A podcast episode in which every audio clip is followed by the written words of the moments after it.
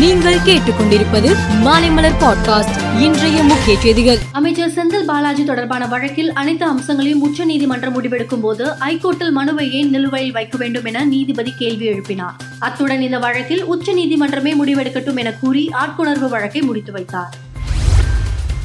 தக்காளி விலை மீண்டும் அதிகரித்து நூறு ரூபாயை தாண்டியது. சென்னை கோயம்பேடு மார்க்கெட்டில் ஒரு கிலோ ரூபாய் நூறுக்கு விற்பனையானது. வெளி மார்க்கெட்டில் உள்ள கடைகளில் கிலோ ரூபாய் நூற்றி இருபது முதல் ரூபாய் நூற்றி நாற்பது வரை விற்கப்படுகிறது.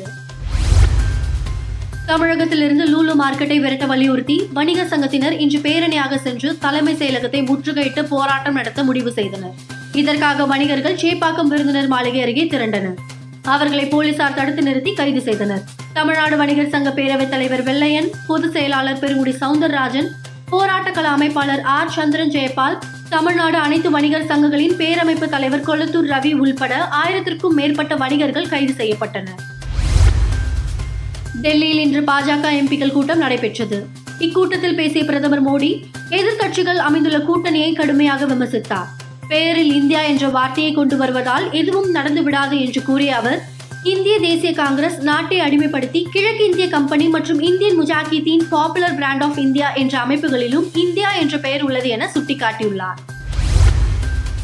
நிலவை நோக்கி பயணித்து வரும் சந்திராயன் மூன்று விண்கலத்தின் சுற்றுப்பாதை ஐந்தாவது கட்டமாக இன்று மேலும் உயர்த்தப்பட்டது. அடுத்த முக்கியமான நிகழ்வாக நிலவின் ஈர்ப்பு விசைக்குள் விண்கலம் உந்தி தள்ளப்படும். இந்த செயல்முறை ஆகஸ்ட் ஒன்றாம் தேதி நள்ளிரவில் பனிரெண்டு மணிக்கு மேல் ஒரு மணிக்குள் மேற்கொள்ளப்படும் என இஸ்ரோ தெரிவித்துள்ளது. ட்விட்டரின் லோகோவை நீல பறவையில் இருந்து எக்ஸ் ஆக மாற்றுவதற்கான காரணத்தை எலன் மஸ்க் வெளிப்படையாக அறிவித்திருக்கிறார். ட்விட்டர் சேவையை தகவல் பரிமாற்றம் மற்றும் வர்த்தக பரிமாற்றங்களை மேற்கொள்வது என பரவலான தளமாக மாற்ற எலன் மஸ்க் முடிவு செய்திருக்கிறார்.